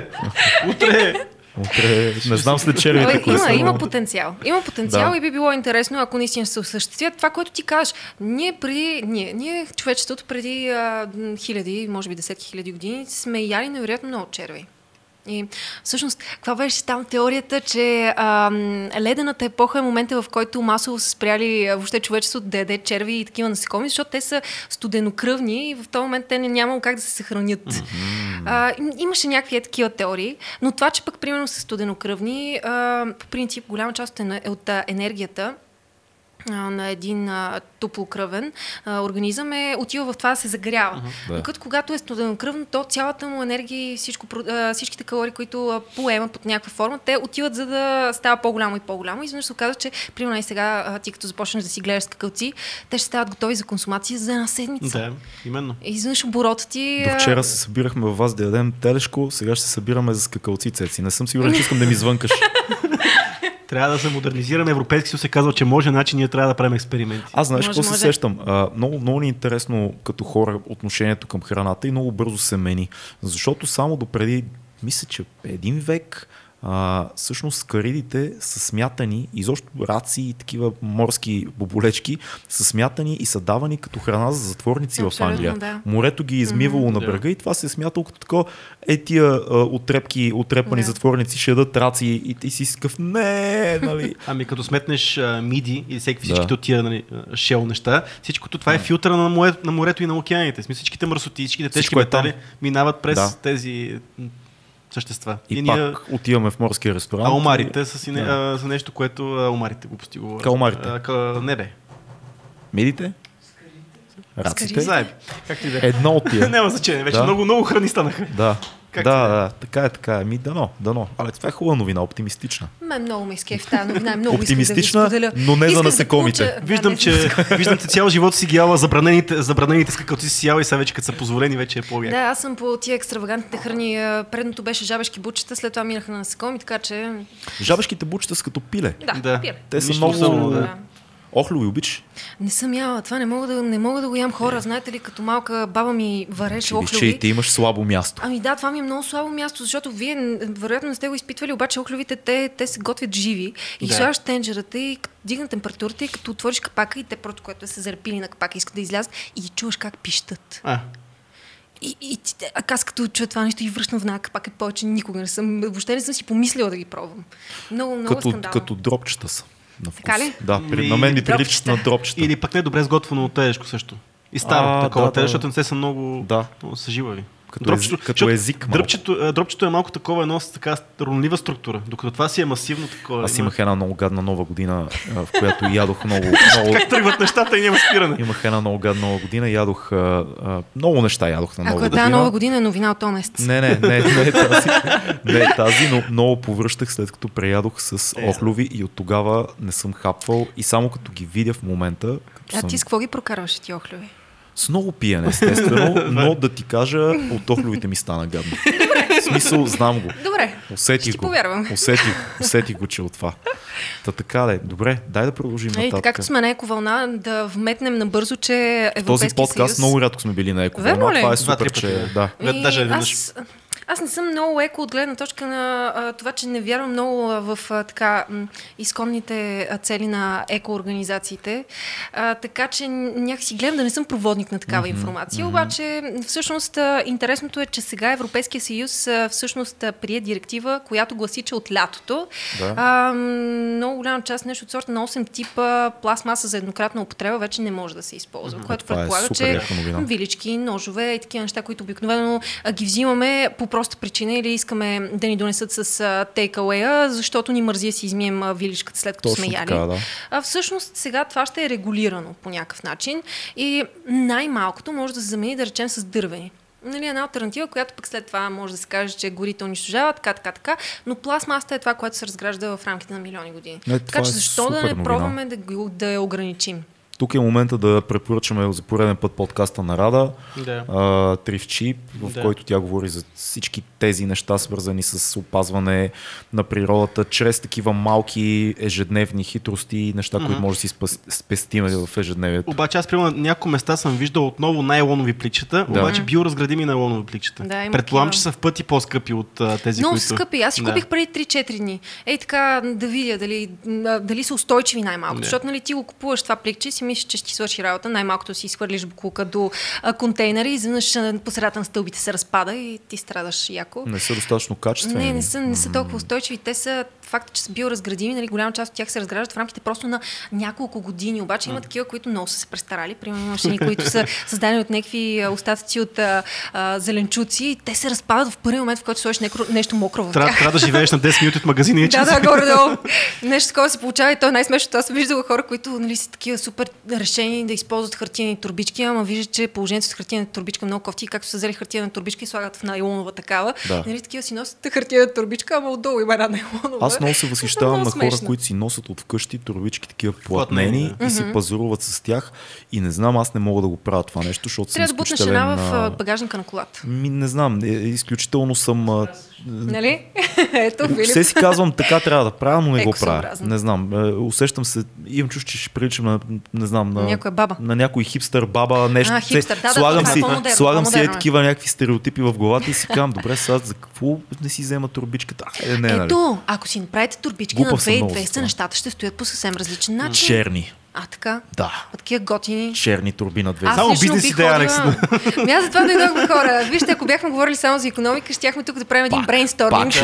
Пак ще дойдеш. Щом е за пари и всичко работи. Да, щом е за пари. Да. Ма слушат хората, трябва да спреме камерите. Сега ли е момента да си говорим за моето плащане за подкаста? Да. После след това. Добре. Може и сега. Ще опрем. Аз мислих да е публично. Публично винаги е добрия залог и публичен. Нали? Да. Така се правят нещата. Една тема, която съм сигурна, че Филип много ще хареса. Това не значи, че зрителите ще харесат. Обикновено има разминаване. Ще харесате, особено предвид факта, че сме си все още затворени вкъщи и не може да ходим никъде. И тези от нас, като мен, които страдаха, че пропуснаха великия концерт на Red Hot това лято в Испания, много добре приеха новината на Sony. Те всъщност са най-големи играч на музикалния пазар, доколкото знаят, и може би ще ме поправиш. Аз съм по алтернативните стилове. Не следя вече. Да кажем, че ще ми вярвате за това нещо. Но Sony обявиха един проект, Boundless се казваше той, с който искат да махнат границите между различните бизнеси, които се занимават с това да ни ентертейнват. Така. Тук говорим за филми, музика, видеоигри. И това, което беше на един интересен аспект, е, че ще използват технологиите на видеоигрите, за да направят виртуални концерти на любимите ни музикални изпълнители. Тоест VR технология някаква. Това е, което аз си мисля. Дали ще е така, не е много ясно. Пълният експириенс би...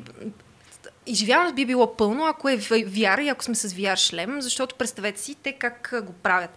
Значи първо правят една 360 градусова снимка на човека, с което запечатат всеки един малък детайл. Нали? Могат да ти запечатат и бръчиците, и бенки, всичко. Нали? Всичко, което е по теб, те го запечатват на снимки с някакво невероятно качество. Също нещо правят на лицето. След това създават един аватар в дигиталното пространство и след това забравих, имаше една мацка, която е първата, която и пробва тази технология с нея, застава пред камера и с Motion Capture технологията, която е един костюм с едни точки по него, които софтуера ги индикира и ги хваща, почва тя да се движи. И всъщност те предварително създават аватара, след това с тази Motion Capture технология раздвижват аватара и то в реално време. Нали, това е много готиното нещо, защото видеоигрите имат допълнителна обработка.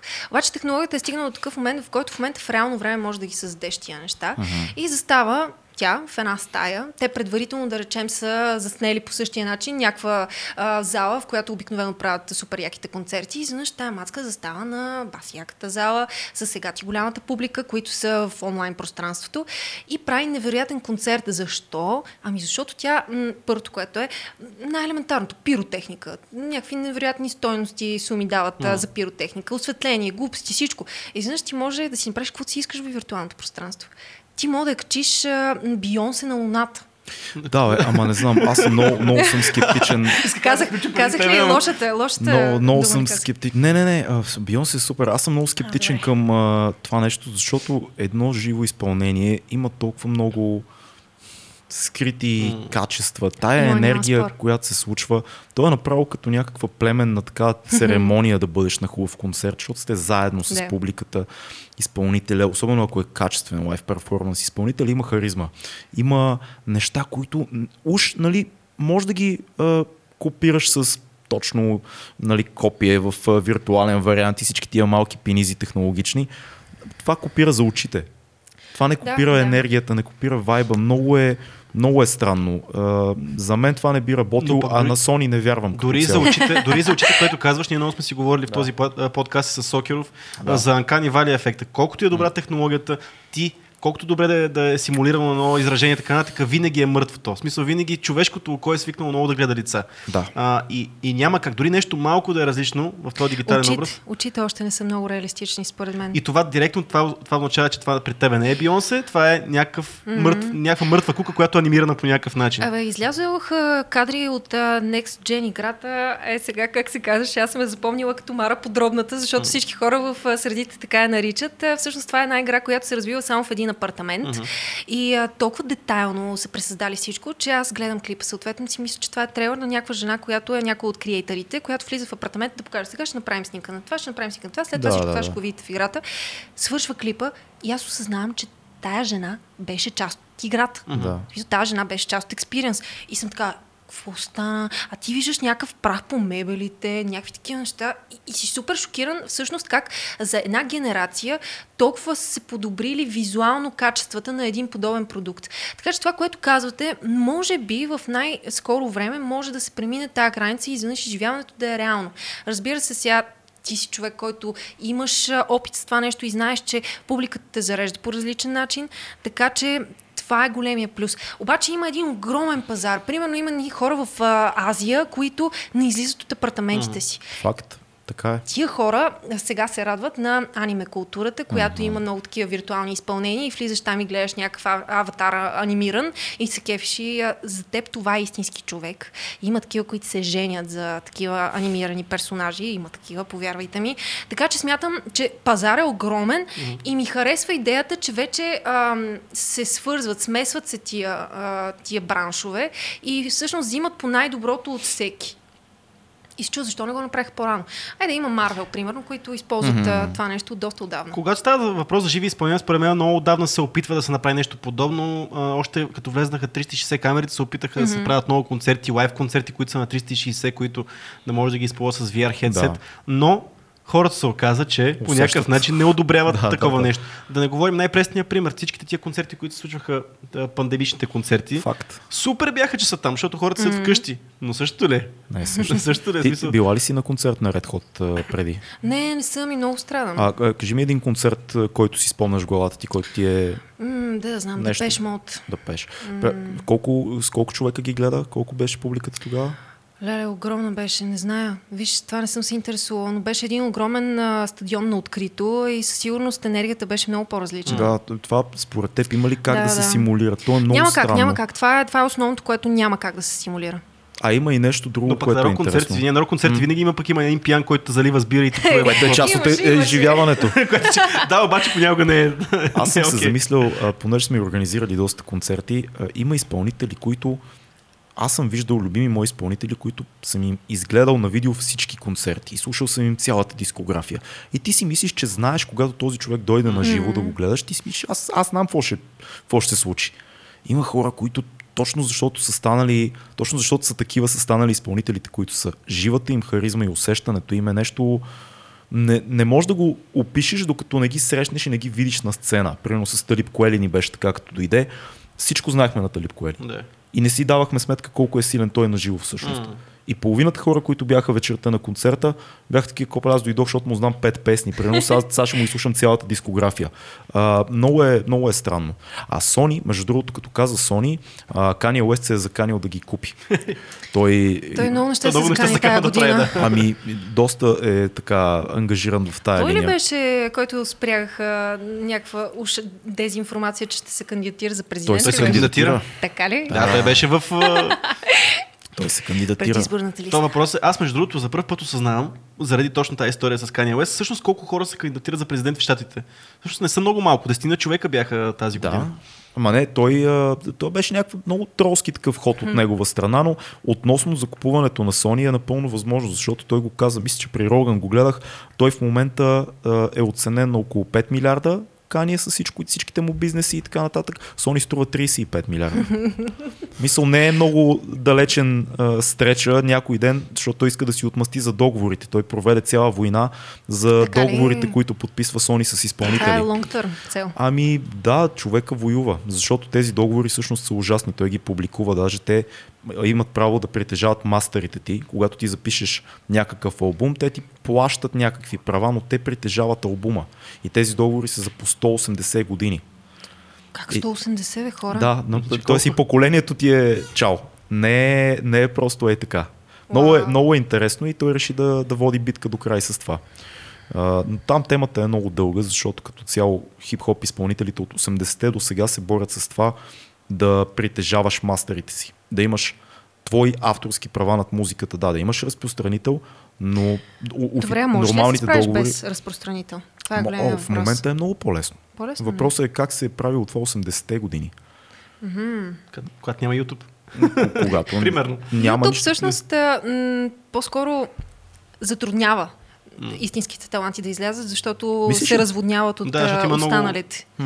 Аз поне така го виждам. Ти трябва да си не супер специален, а по-скоро да си много постоянен. Постоянството сякаш е водещото в този тип платформи. Да, ако направиш нещо, което наистина оригинално и интересно, ти ще достигнеш.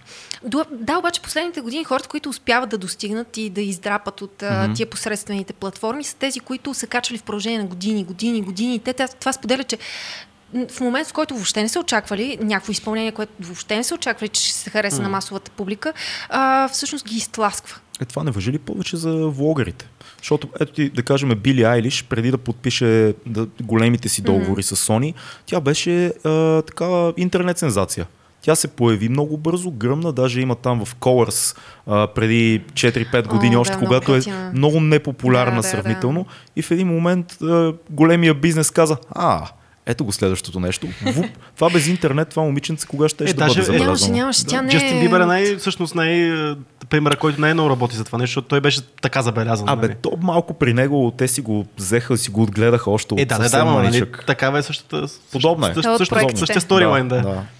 От големите проекти. Докато Били сякаш успяха да продължат това, което искат да правят. Да, абсолютно. С брати. Готино. Интересни са тия теми, но са много дълбоки. Всъщност от време на време ти трябва много вътрешна информация, за да разбереш каква е голямата игра и къде се намираш. Тя затова е голяма, никога няма да знаем точно каква е. Така е. Аз ви предлагам една последна новинка, която не е толкова много новина, колкото е едно интересно проучване на кой беше? Харвард. Информацията на Харвард. Че на един средностатистически българин са му нужни малко над 88 години, за да изкара парите, които Илон Мъск изкарва в рамките на 1 минута. Колко оптимистичен завършик. Дай да коментираме. Да свършим с позитивна новина. Тя се малко стане позитивна, но вие коментирайте до тази степен новината. Той има ли какво да коментираме? Ти почна да смяташ ли? Да, между другото, да. Верно, толкова ли си добър с цифрите? Аз много. Не, изобщо не съм добър за това толкова. Аз си мисля други неща. Не, всъщност ние това, което имаме да коментираме всеки път, като коментираме неща на Илон Мъск, той е просто извънземен и ние така си оправдаваме всичко, така че няма никакво значение, че той изкарва толкова милиарди. Така че това. Аз като цял имам проблем с този тип статистики, защото те са изключително потискащи за хората. Но са верни най-вероятно. А има и нещо друго, според мен. Повечето хора не си дават сметка какво точно прави Илон Мъск.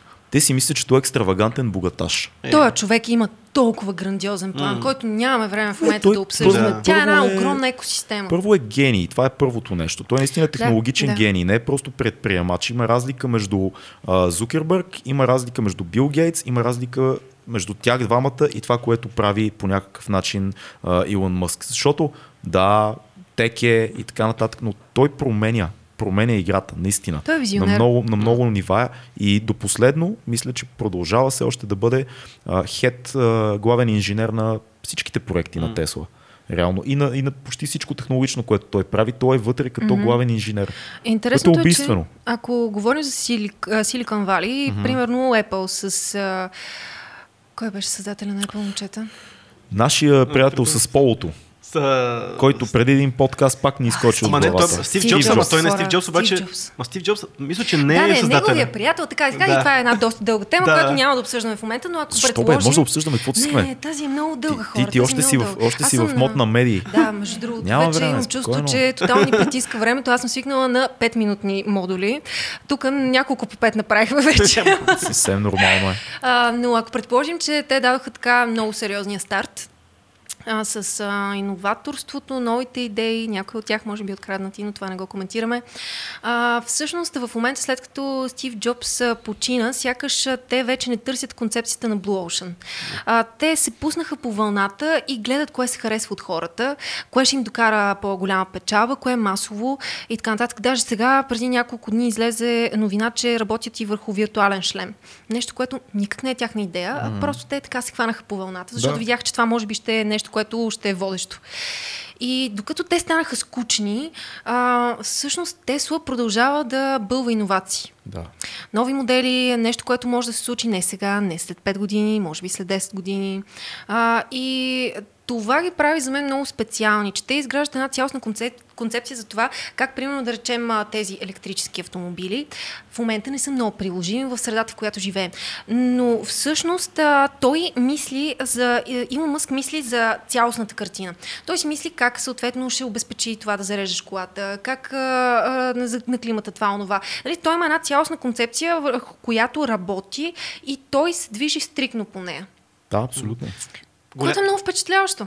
Защото няма хора, които в момента аз не познавам много такива лидери, в случай той е технологичен лидер, който мислят за цялостната картина. Те се затварят в една ясна права отсечка, която се специализират до безумие и всъщност те тъпчат само там.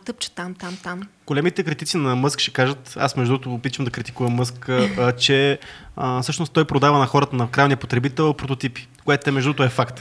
Той много често, дори Model S, който се продава вече над 8 години се продава Model S, той все още е в елемент да има бъгове, Model S има бъгове в крайния потребител и те още не могат да бъдат фикснати. Да не говорим за неща като Cybertruck, които продадоха, никой няма да си тръгна да си иска парите, а този камион няма да види никога бял свят. В смисъл, това е човек, който продава много често прототипи. Аз съм много фен на Тесла, аз бих си купил Тесла веднага, която мога да си я позволя, си купувам Тесла, но пак ще го критикувам за това, че ми продава играчка. Ракетата излетя ли? Излетя, да. Ракетата кацна ли обратно? Кацна. Спираме разговор. Всичко друго са подробности от пазара. Човек работи на интерпланетарно ниво вече. Ракетата всички я видяхме. Ама би ли се качила негова ракета, сега ще го пита. Аз бих се качила веднага, хора. Чао, Алекс. Беше ми приятел. Чао, Алекс. Първата съм. Не знам, това е едно такова изживяване, което не бих се замислила за последствията. Най-вероятно името се наложи, така че. Аз не знам дали бих се качил на ракетата, но ще. Нали знаеш? Ще ме гледаш. Ще те пуснем да предаваш за 2200 подкаст от ракетата. И това ще бъде много ексклузивно. Нали знаеш, само че ще имаш много предложения тогава, но ти да знаеш къде, кое първо те покани. Къде започнах аз? Ние ще подпишем договор като Sony с нея. Сега да, накрая. Предложенията ще приключат бързо. За следващите ми 70 или 180 години, аз съм само на ваше разположение. Нали, знаеш, ти и децата ти. То бит на Роган, че първите хора, които ще колонизират Марс, са пълни идиоти, такива, които не са замислили какво такова. Как мога да поемеш такъв риск да отидеш някъде, където не знаеш да не мога да се върнеш оттам? Ами не, идеята е безумна. Като цяло, защото ти е интересно първата една година. Не по ще кажеш. Година. Ако си много. На първата седмица ще кажа, пичове, какво става? Вие чели ли сте марсианеца?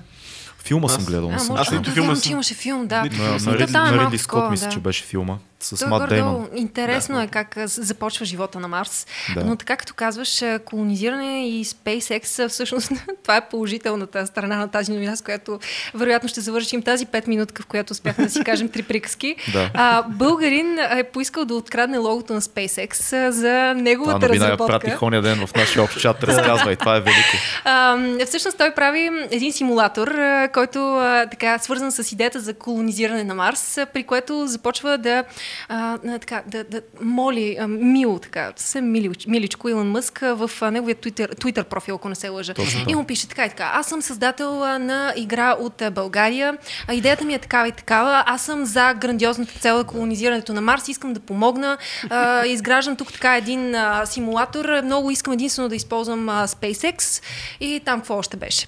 Логото и моделите. Да, моделите и, ако не се лъжа, маркет, примерно. Нещо. При което този пич си каза, че той няма да спре никога, докато Илон Мъск не му каже да или не. При което на 154-тия ден от тази невероятна българска акция, ние сме така много постоянни в това, което правим, той получава отговор от Илон Мъск, че всъщност може да го използва, може да не може. Те вероятно няма да го съдят, но той да вземе лично решение какво ще направи, при което този пич избухва и казва, ето, аз това го приемам като съгласие и съответно вече в моето произведение изкуството съществува SpaceX. Точният отговор на Мъск беше, може би няма да те съди. Може би няма да те съди. Беше много интересно такова. Юристите около мен бяха много озадачени от това изречение, но той си пре, може би няма да съдим като... Не, то пич е гениален, дето го е направил. Аз смятам, че е страхотна идеята. Това е български такъв характер. Трябва да му кажа името. Да, Любомир Владимиров от Пловдив. Знаеш, че сестра ми изпрати тази новина и каза, ето ви един твърдоглав българин за подкаста. Аз бих правил много голямо любопитство към него. Ако е България, да, аз също мисля, че може да поговорим. Ама ако повтаря едно и също нещо 168 минути, не знам дали ще е интересен подкаст. От друга страна би бил интересен подкаст по други причини. Странно ще е, да. Това по предишната тема. По предишната тема, да. Супер. Алекс, аз ще съм информиран. Много яки новини.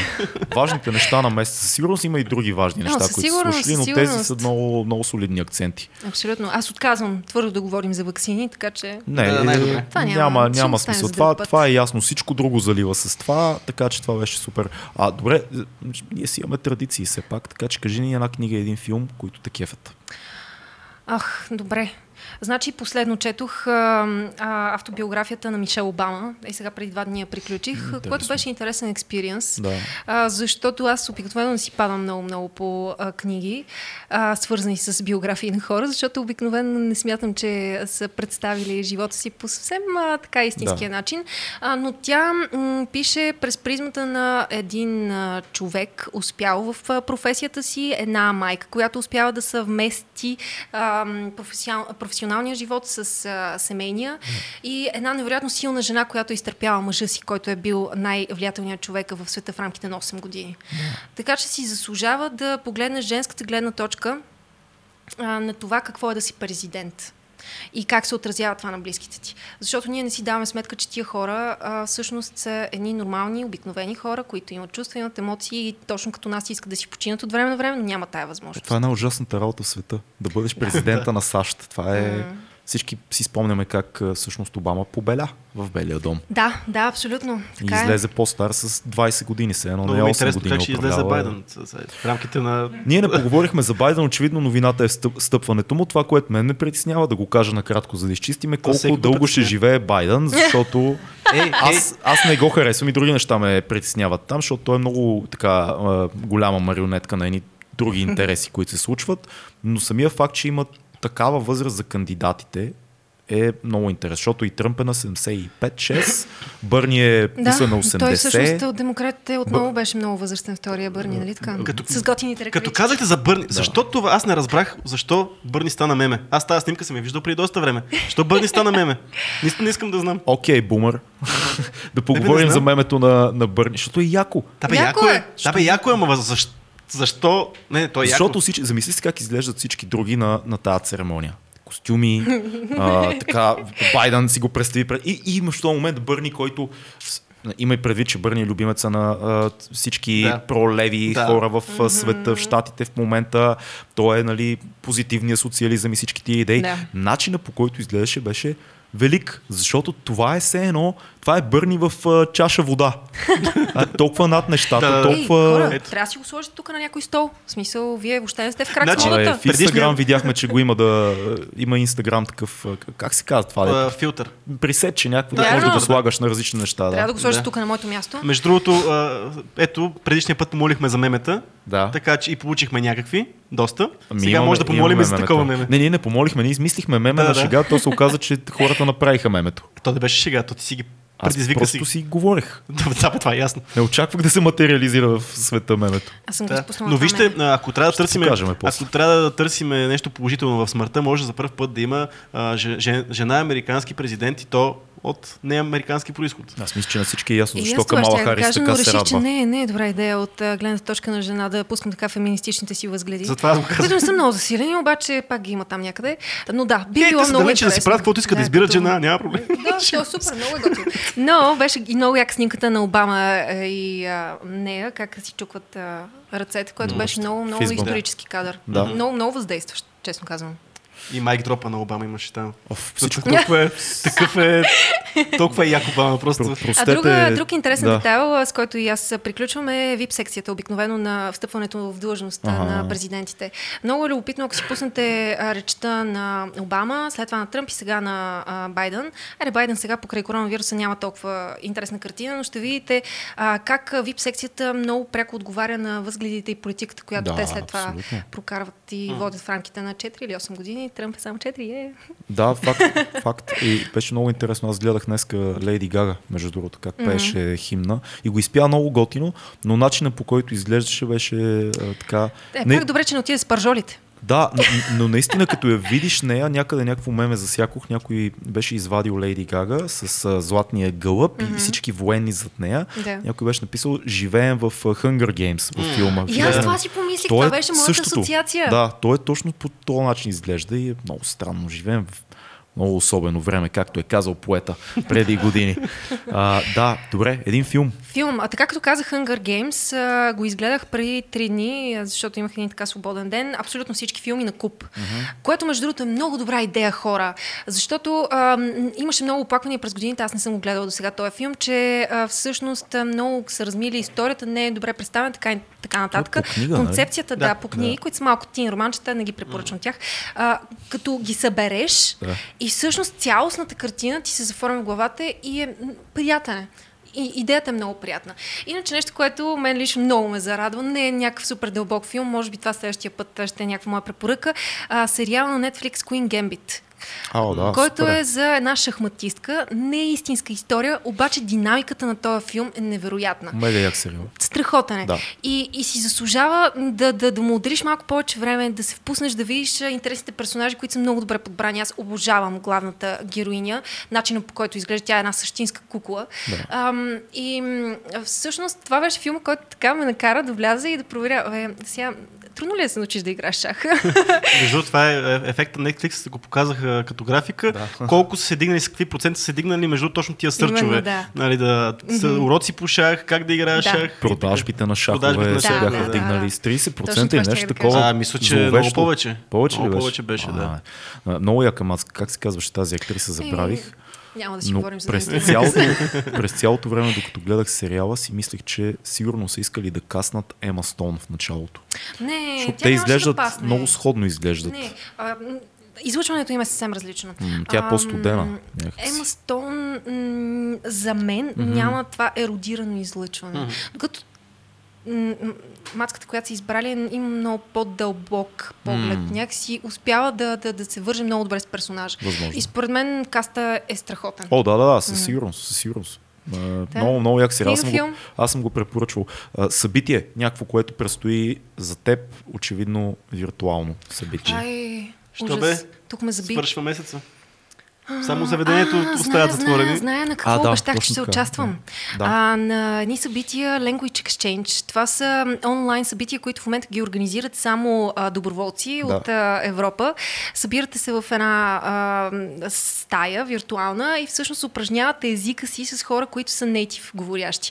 Което е много готино, особено преди факта, че в момента нямаме толкова пряк контакт, не се запознаваме постоянно с нови хора и не успяваме да практикуваме езика си, особено преди факта, че не пътуваме, много тъжно. Да. Но това е едно събитие за хора, които искат да упражняват втория, третия, четвъртия език. И то много успешно, защото колкото и да си начетен, колкото и да четеш, да пишеш и така нататък, най-трудната бариера за преминаване при научаването на нов език е да започнеш да говориш свободно, без да спреш да мислиш народния си език. Да. И това събитие е супер. Това е супер. Много яко. Ево, Алекс. Вие няма ли си направите събитие? Не. Нашето събитие е следващия епизод на 2200 подкаст, който винаги предстои. Големи събития, голема. Добре, благодаря ти много. Беше много готино, много интересни новини. А вие бъдете живи и здрави. Напишете ни какво мислите, изкефихте ли се на тия новини и за това, което Алекс ни сподели. Напишете какво мислите за мен. Напишете, нека да има. Това е всичко от нас. Съпортвайте в Patreon и чао. До скоро.